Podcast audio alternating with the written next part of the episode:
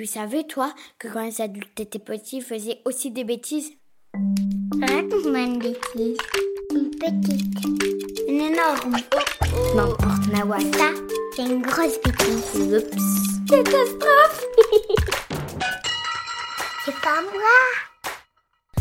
Raconte-moi une bêtise, un podcast pour nous les enfants et aussi pour les plus grands.